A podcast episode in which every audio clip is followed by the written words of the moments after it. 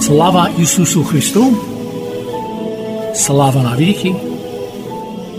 Glory to Jesus Christ! Glory forever! You are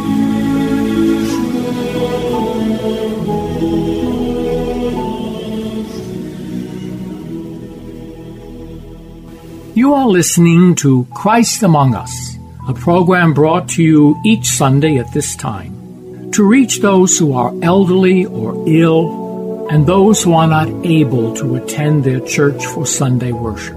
This program is sponsored by the Diocesan Resource Committee of the Ukrainian Catholic Eparchy of Saint Josaphat in Parma, Ohio, and by your contributions. Each Sunday, we will bring to you the Word of God. We hope to brighten your lives and bring you joy and solace.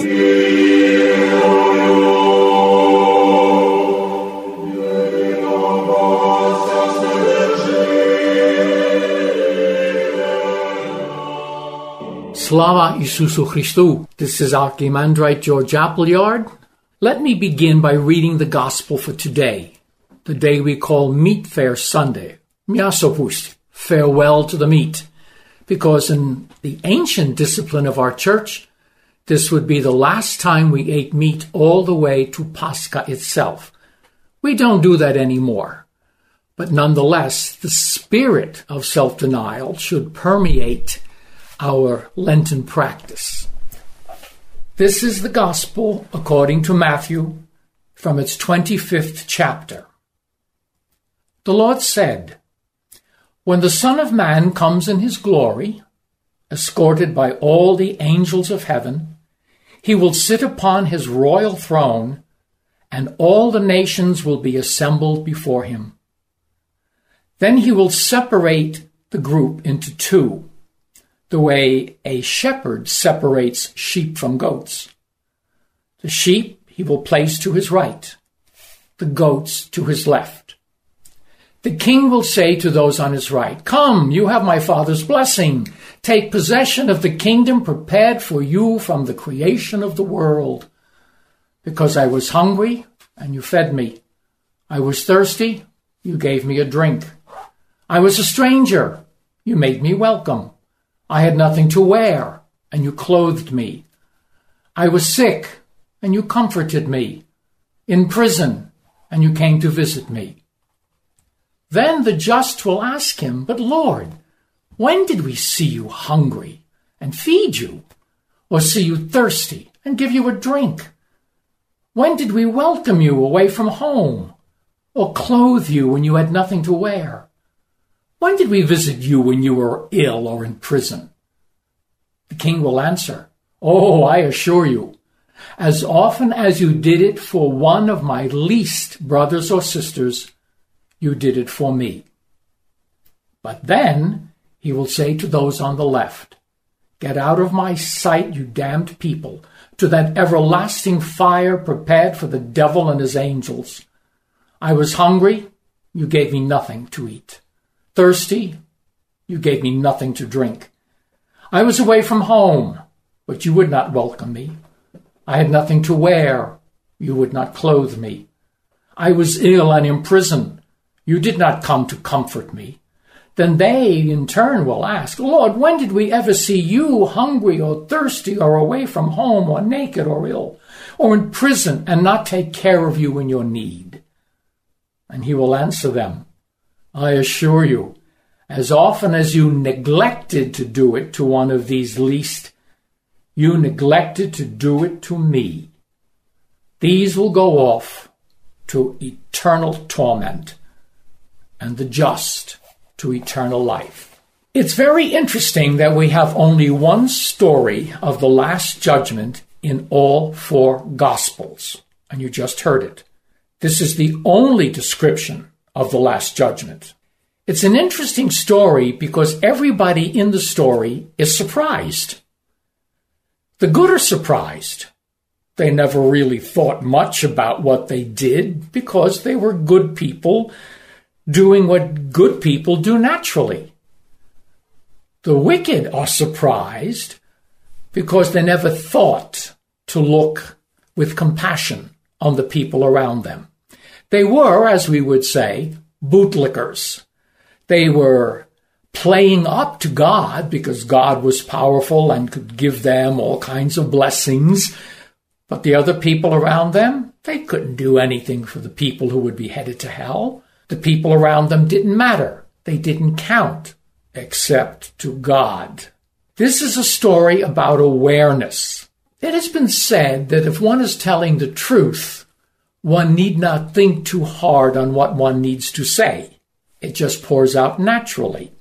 When we deceive, we have to edit our thinking and then our words to get the desired effect.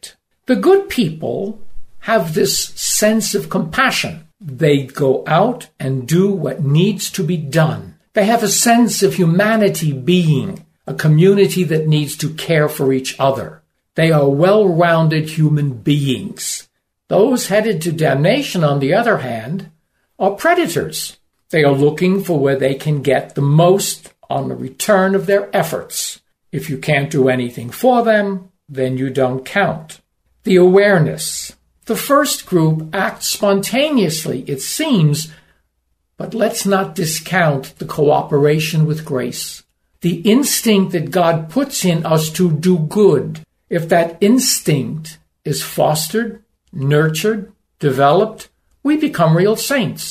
On the other hand, if we're trying to play living by the law, keeping the rules as we know them, but having no compassion for other people, we have wasted our efforts, and we have certainly squandered our opportunity. The Lord Jesus tells this simple story, which should tip us off that many people who may not be what we consider to be good Christians may still be saved because they were good human beings and pleasing to God.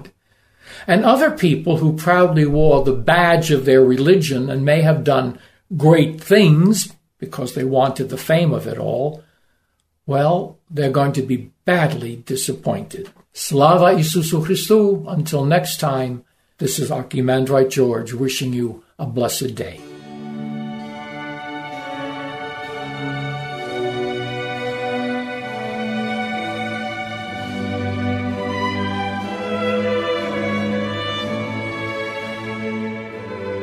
Слава Ісусу Христу! Я священник Іван Смерека, церкви Святої Тройці Карнеги. Читаю Євангеліє М'ясопусної неділі. Як прийде Син чоловічий у своїй славі, і ангели всі з ним, тоді він сяде на престолі своєї слави, і зберуться перед ним усі народи. І він відлучить їх одних від одних, як пастух відлучує овець від козлів. І поставить овець праворуч себе, а козлів ліворуч. Тоді цар скаже тим, що праворуч нього: «Прийдіть, благословенні Отця мого, візьміть у спадщину царство, що було приготоване вам від сотворення світу. Бо я голодував, і ви дали мені їсти, мав спрагу, і ви мене напоїли. Чужинцем був, і ви мене прийняли. Нагий, і ви мене одягли. Хворий, і ви навідались до мене. У тюрмі був, і ви прийшли до мене». Тоді озвучаться праведні до нього: «Господи, коли ми бачили тебе голодним і нагодували, спрагненим і напоїли, коли ми бачили тебе чужинцем і прийняли, або нагим і одягнули, коли ми бачили тебе недужим чи в тюрмі і прийшли до тебе». А цар, відповідаючи їм, скаже: «Істинно кажу вам, усе, що ви зробили одному з моїх братів найменших, ви мені зробили». Тоді скаже й тим, що ліворуч: «Ідіть від мене геть, прокляті, вогонь вічний, приготований дияволові і ангелам його. Бо голодував я, і ви не дали мені їсти, мав спрагу, і ви мене не напоїли, був чужинцем, і ви мене не прийняли, нагим, і ви мене не одягнули, недужим і в тюрмі, і не навідались до мене». Тоді озвучать і ті, кажучи: «Господи, коли ми бачили тебе голодним, або спраглим, чужинцем, або нагим, недужим, або в тюрмі, і тобі не послужили». А він відповість їм: «Істинно кажу вам, те, чого ви не зробили одному з моїх братів найменших, мені також ви того не зробили». І підуть ті на вічну кару, а праведники на життя вічне. Амінь. Слава тобі, Господи, слава тобі. Дорогі Христі, чи ми завдавали собі питання, як заробити що? Щось найбільше, найщасливіше, найприємніше, вічне, нескінченне. На це дає відповідь сьогоднішнє святе Євангеліє. Уявимо собі, якби ми працювали на якогось великого пана царя, чи лишив би він нас зарплати? Ні. І для нас то би була велика честь бути придворним короля. При Христі сьогоднішнє святе Євангеліє закликає нас служити цьому великому пану, самому Господу Богу, через любов до наших ближніх, інших людей. І хто то є мій ближній? Запитував Господа нашого Ісуса Христа, старозавітній законовчитель. Господь наш Ісус розказав йому притчу про милосердного самарянина, який спас від смерті невідомого чужинча, можливо, його неприятеля. Якось я прочитав в газеті «Міст» про нашого українського бізнесмена, який народився в Англії, об'їздив цілий світ, тепер живе у Львові і спонсорує добродійні організації. Він писав: «Колись в дитинстві мене вчив батько, роби добро і ні за що не думай». Тобто не переживай. Ще інша пані з Канади, професійний музикант, професор Зановія Кушпета, посвятила своє життя служінню трошки слабше розвинутим дітям. Один святий перед тим, як піти служити Богу, жив у світі. І одного разу подав милостиню бідному і побачив приймаючу руку Христа. Дорогі Христі, в сьогоднішньому модерному розвинутому світі багато людей помирає з голоду. А скільки хворих потребують помочі, щоб вижити? Скільки є калік, поранених з війни, вдів, сиріт, престарілих, опущених? Всі вони потребують помочі інших людей. Платить за допомогу їм сам Господь. Про це ми чули зі сьогоднішнього святого Євангелія. Амінь. Слава Ісусу Христу. Всіх слухачів радіопрограми благословляю на добрий піст.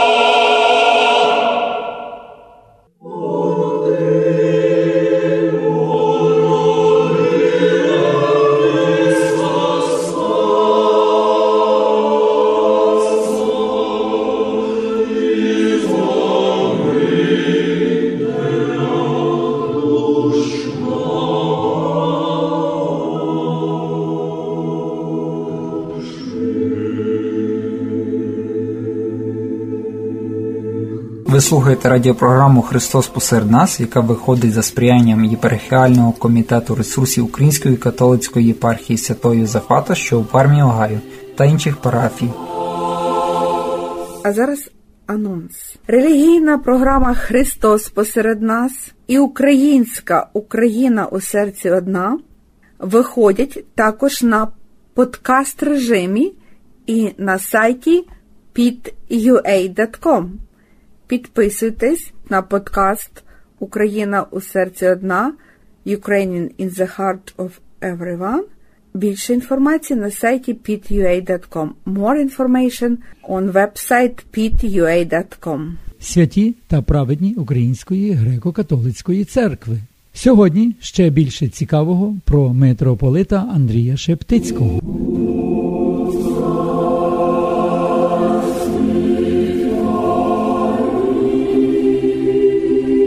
Вітаю вас, шановні радіослухачі!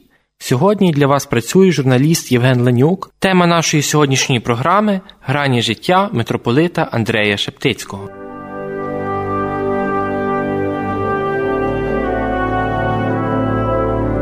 Митрополитові Андрею випало бути духовним провідником українського народу у найважчий час, на який припали дві світові війни та лихоліття більшовицької і нацистської навали. У цих важких випробуваннях Він залишався бездоганним пастирем для вірних та моральним авторитетом для усього українського суспільства. Він мужньо ніс хрест служіння церкві та народу, усім своїм життям підтверджуючи євангельську істину. Досягла вас спроба не інша, тільки людська, але вірний Бог, який не допустить, щоб ви випробовувались більше, ніж можете. Постать митрополита Андрея надзвичайно багатогранна. Він увійшов в історію не лише як багаторічний очільник церкви, але й як державний діяч, богослов та меценат. Але одна із найбільш значущих граней життя митрополита – це його гуманістичний світогляд.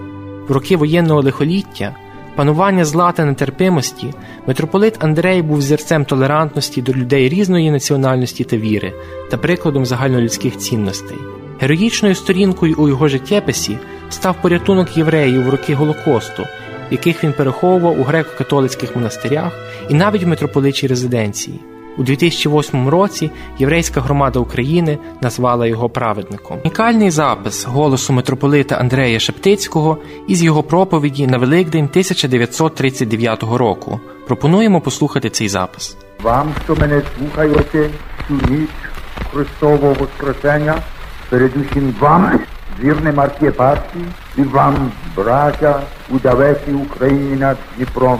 Нехай воскресший Христос, що живе між нами, що між нами є і буде, нехай освячує вас, нехай очищує зі всякої і найменшої плями гріха. Сьогодні ми говоритимемо про постать митрополита Андрея, його подвижницьку діяльність та те, наскільки повчальним є його життєпис для нашого сьогодення. Гості нашої студії – ігумен Полікарп Марцелюк, чин святого Василія Великого, голова постуляційного центру беатифікації У Г К Ц, доктор політичних наук, професор Львівського національного університету імені Івана Франка Ігор Вдовичин та мистецтвознавець, завідувач відділу промоції Львівської національної галереї мистецтв імені Бориса Возницького Іванна Новоківська. Вітаю вас в нашій студії. Слава Ісусу Христу!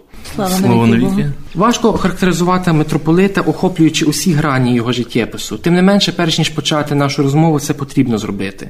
Отче Полікарпе, пане Ігоре, пане Іванно, я попрошу кожного із вас буквально в кількох тезах окреслити історичну роль митрополита Андрея Шептицького.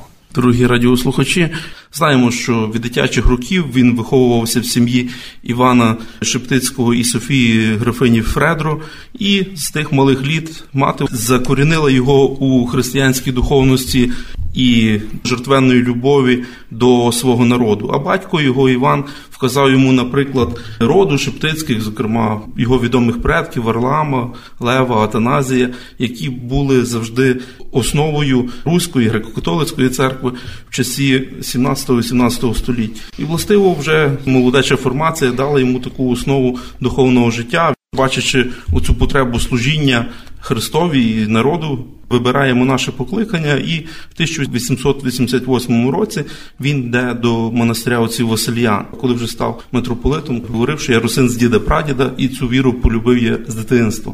Я би сказав, може, в ці дні і не зовсім таку звичну річ, але постать Андрея є абсолютно недооцінювана. Якщо взяти кожну його сферу, в першу чергу ми говоримо, очевидно, про душпастерське його покликання. Правильно було наголошено, який складний період він виконав свою місію. Але він був надзвичайно успішним ще і бізнесменом. Він надзвичайно сприяв піднесенню економічного відродження цього регіону. Наступне теж буде детальніше інше говорити про його культурницьку діяльність. І крім того, правильно вже наголошував, що він був і освіченою людиною світською освітою. Тобто вся його багатогранність абсолютно не є розкрита і, на жаль, не є достатньо популярна в нашому суспільстві. Пані Іванно. Якщо окреслити постать митрополита одним словом, то це Мойсей. Це людина, яка веде за собою народ. До речі, є такий твір Олекса Новаківського, де він зображає митрополита Андрея у образі старозавітнього пророка. На мою думку, також дуже вдало характеризував постать митрополита Микола Голубець у тисяча дев'ятсот п'ятнадцятому році. Був у нас на Галицькій Україні чоловік високого росту та ще вищого духа, що розумівся на мистецтві, пізнавався на талантах, вмів знайти дороги і засоби для піддержання сучасної і збереження колишньої народної культури. Коли б не він, не одне припало би столітнім порохом, не один талант пішов би намарне. На думці в нас митрополит Андрей Шептицький. Що найважливіше, робив це не з огляду на людину, а з огляду на українську культуру. Через те усі його підмоги, усі його заходи ніколи не викликали пригноблюючого враження добродійства, милостині. Вони були все тільки службою рідній культурі. Отче Полікарпе, якими заходами церква відзначає сто п'ятдесятиріччя від дня народження митрополита Андрея? Церква з початку року мала урочистості, які були присвячені сімдесятій річниці від дня його відходу, а тепер на протязі цього року ми бачимо, що також проходять такі наукові конференції, де науковці обмінюються тим багатющим спадщиною, якою зараз, досліджуючи архіви, які вже є більш відкриті Ватикану, зокрема, і наші українські архіви, які дозволяють по-новому подивитися на його спадщину. Також і на рівні парафіальних громад люди звертаються до його постаті і стараються його по-новому відкрити. Ми, зокрема, як місія постуляції, вже мали досвід як і таких наукових конференцій, так само і заходів для наших вірних. Тобто ми мали прощу родин з Рудок до Прилбич, яка підкреслювала властиву ту єдність родини Фредро і митрополита Шептицького, це на початку травня, і також прощу слідами віри Кири Андрея. І цей ентузіазм, який панував, пригадує нам про те, що люди з вдячністю пригадують його пам'ять. Якщо церква розгляне практику чуда за посередництвом митрополита Андрея, будемо вже мати нашого митрополита Андрея як блаженного нашої католицької церкви, і, думаю, незабаром як святого проголошеного. Ми згадуємо більше про минуле. А насправді необхідно говорити про майбутнє. Про майбутнє, зокрема, його політичних ідей.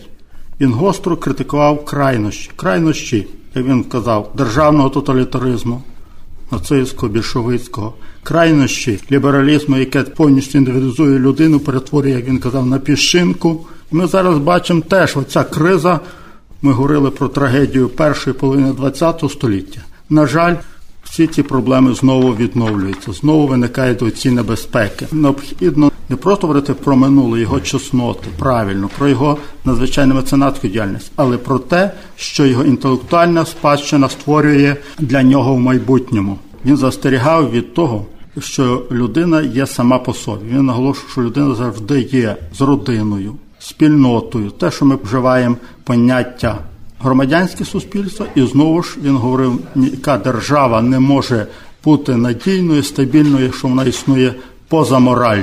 А мораль формується в значній мірі на вірі.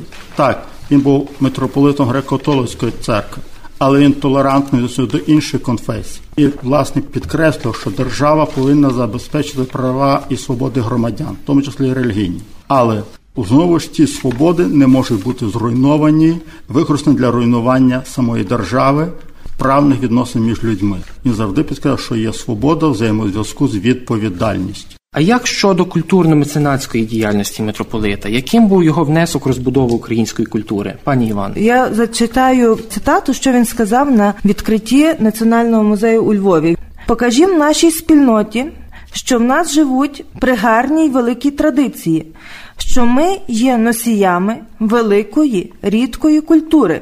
Не хочемо бути сторожами гробів, хочемо бути радше свідками відродження.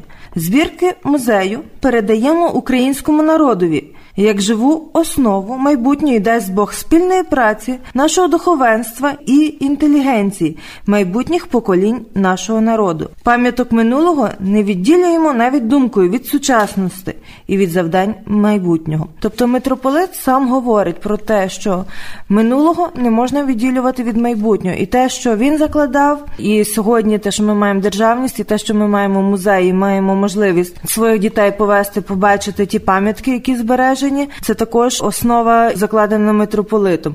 Отче Полікарпе, якими були основні напрямки діяльності митрополита на чолі греко-католицької церкви? Передусім потрібно звернути увагу, що починаючи свій монаший шлях, він вказав в молитві за покликання з родини Шептицьких, що так як молилася за єдність церкви Свята Катерина на заході, так само і Святий Юсифат на сході, щоб усі були єдино, так само і митрополит Андрей Шептицький мав візію працювати над об'єднанням християн в церкві. І, властиво, його східний поворот, можливо, відчитати на велеградських зустрічах, тобто, які він започаткував. Це так звані уніоністичні зустрічі в Велеграді, в яких він говорив про те, щоб через богословський аналіз спадщини церкви першого тисячоліття, неподіленої церкви, показати цю дійсну єдність богословської спадщини і на основі цієї єдності будувати церковну єдність сучасної церкви, щоб ці болісні розділи, щоб їх подолати. Тобто ми можемо говорити, що митрополит Андрей – це є видатна постать, власне, екуменічного руху, який зробив великий внесок в єдність церкви. Так, він говорив, більшість українського народу належить до православної церкви, яка понад двісті років була підпорядкована інституції Петербурзького так званого Святійшого Синоду. Інша частина народу утворила автокефальну церкву, яка духом ще має вірних собі на великій Україні. Є і наша греко-католицька церква, і до неї належать українці, які, зберігаючи звичаї, обряди, літературну мову, церковну дисципліну, визнають вселенську віру і віддаються під провід Римського престолу. Ви слухали радіопрограму «Христос посеред нас», яка виходить за сприянням єпархіального комітету ресурсів Української католицької єпархії Святого Юсифата, що в Пармі, Огайо та інших парафій. Яку до ефіру підготували редактор Оксана Ларнатович, звукорежисер Зановій Левковський.